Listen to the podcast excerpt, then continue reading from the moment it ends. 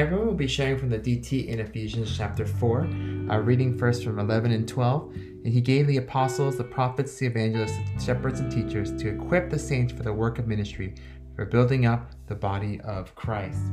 As I thought about this picture here, we find that God places leaders and mature people into our lives so that we could be equipped for the work of ministry and building up the body of Christ. I think one thing we can take from this is that God takes for granted that we cannot do this on our own. We need people in our lives to play this role for us. And it speaks against the Lone Ranger individualistic culture of our day. People talk about having their own spirituality, being able to grow on their own apart from the body of Christ. But the Bible doesn't support that. It says here clearly God's gift to us is to equip us through other people. And I'm thankful that we have this in our church. But sometimes we can also see these people God has placed as supervisors, those we got to act well before, to be obedient and to kind of play to their favor. No, God says these are people I have placed there for your good to equip you in these ways. And then to equip us for what? Two things the work of ministry and building up the body of Christ. Now, sometimes we have this sense that the work of ministry, building up the body, that's just for the leaders, the mature ones, those that are out there, full time ministers. But it says clearly here, we are saints and we are all to be equipped for the work of ministry. And what's the work of ministry? It's the work of sharing the gospel, discipleship. People don't just respond, it takes work. Things like apologetics, Bible knowledge, how to carry a conversation, hard work to put on different events, building skills and know how so that we can reach our campus, expressing love, care, and concern. That's the work of ministry that we need to grow in. And then building up the body. What does that take? Well, yesterday we looked at the picture of the Acts 2 church. What does it take to build up something like that? It takes a lot of love, fellowship, good food, generosity, getting into one another's lives, praying for one another, a dailiness, lives lived together. And honestly, none of these things are natural. We need to be taught and equipped. And that's why God places leaders into our life. And so, for us, do we see that these things are important? That this is our role in God's vision for us? That these are the things that it looks like to be a mature Christian who's attaining to the stature of Christ? And so, why do we need all these things? Why do we need to mature? It's so that in verse 14, we may no longer be immature or children, tossed to and fro by the waves. We face winds of doctrine and craftiness, we can get blown and tossed. But when we become equipped in these ways, we become anchored, taking on God's values and burdens. But I was also struck by this phrase, so that we may no longer be children. I think what other thing prevents us from being blown and tossed not only the Word of God, serving God, the values of God, but it's being together, the we, when we all attain to the unity of faith, when we're all built up into His body, that becomes a thing that helps us to stand. All of us, we have good times and bad, aspects of strength, but also of weakness, and there are times when we will feel blown, and for standing by ourselves, we will get blown away. But if we have people that we are stuck to, like the parts of the body, they can pull us back, speaking truth into our lives out of love, encouraging us to hold on, praying for us, being with us during the difficulties to remind us of God. And the strength of those bonds are what will protect us. I know I've experienced this in my own life. Times of difficulty I faced in medical school and residency on my own. It was hard to stand against the winds of anxiety, fatigue, desire for comfort. But because of people in my life, I was able to keep standing and persevering.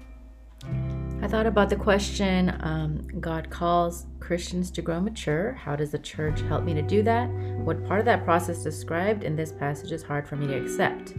And from verse 15, it says, Rather, speaking the truth in love, we are to grow up in every way into Him who is head, into Christ. And I thought the church helps me to grow and mature through leaders, equipping me for ministry, for the work of ministry, like Angel described. This looks like doing ministry that you may not be good at, getting feedback and correction, and giving feedback and correction for others. And in verse 15, speaking the truth in love, it's something leaders are called to do, and it's something that we're supposed to do for one another. And we have to be able to first receive the truth well so that we can do this for others also. One thing that makes it hard for me personally is to accept feedback that really bruises my ego. I want to hold on to a good self image, but when I fail, uh, when I fail to love, when I fail to do something well, I take that personally, take it really hard, and I'm tempted to think maybe I'm not cut out for this. But that would be to miss the point of such feedback and correction. I need to have instead this growth mindset.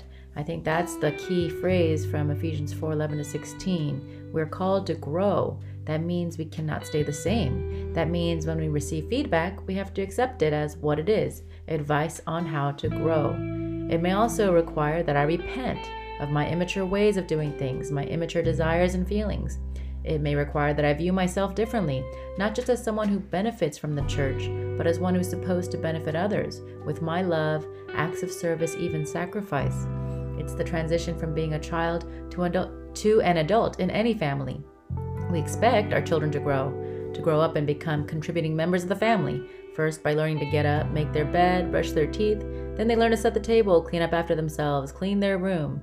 Then they learn to share their toys, be helpful to the younger ones in the family. They learn to be older brothers and sisters to other kids. It all happens as they grow, receive feedback, discipline from parents, aunties, uncles, older brothers and sisters in Christ. And so I thought about what is it that I need to grow up in? Well, how do I receive the truth spoken to me? Do I view it as a form of love, a way to help me grow? Or do I view it as an attack against my ideal self, a bruise to my ego, something to put me down, that it deflates me for a day or ruins my week? I need to get good at receiving truth, see it as love, and become someone who can also do this for others also, to speak the truth and love to others. And it starts with learning how to love others, bear with them, love them, serve them. And then you can speak some truth and love to them and help the other grow up. I liked the Tim Keller commentary from the DT book today on Am I Speaking the Truth in Love? He said, Love without truth is sentimentality. It supports and affirms us, but keeps us in denial about our flaws. Truth without love is harshness. It gives us information, but in such a way that we cannot really hear it. So, yeah, again, I ask myself when I speak the truth in love, is it out of love or is it really out of my annoyance? I would be spoiling or indulgent somebody if I just love them and never speak any negative truths about them because that would be impossible. We're all sinners and we have negative realities that we need to deal with in our relationships. And I don't want to be that person turning a blind eye to people's problems either. You know, when I see someone looking down, they're burdened, I should be able to love them and speak the truth in them. Hey, you look down. Do you want to talk about anything? Be that kind of loving presence as well. And what does love do? It allows us to then, in verse 16, become a whole body, joined and held together by every joint with which it is equipped.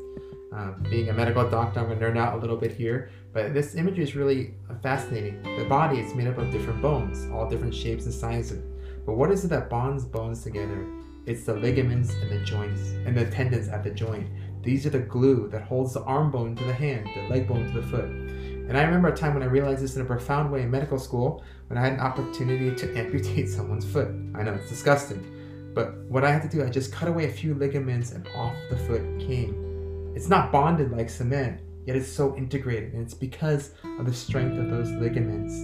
And then once bonded, each part affects the other, and that's both good and bad. The good aspect is now it can do much more than its original function. A foot by itself can't do anything, but when attached to a leg bone, now it can cause propulsion to run, walk, jump, etc. There's so much potential for more. But at the same time, you become vulnerable. The leg bone gets affected, the foot does too, and vice versa. Each part has to be working properly.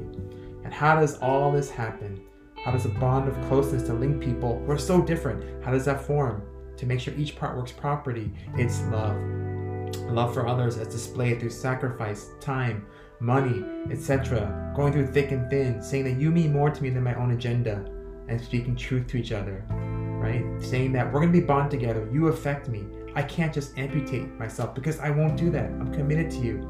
It's like the 2014 bros sharing that we heard this past Sunday. One guy's saying, Why do you keep bringing this up? Why are you so petty? The other one's saying, Because I'm committed to you. And that's the picture here. Because we're committed, we speak truth in love. And we want to grow in that. So, how are relationships? Are we this close? It takes a lot of courage, commitment to speak truth in love, and we need to get there. But first, let's even start with love. Love. When was the last time you sacrificed your time for the sake of your friend? Generous to someone else in need? Ask the hard question of what's going on, being there to listen. This picture here, it's an amazing picture of the body of Christ, but it takes work. It takes leaders, it takes speaking truth and love, and it takes love bonding with one another. And I pray that that's what our church will really be characterized by. That's it for today. We'll see you guys later. Bye bye.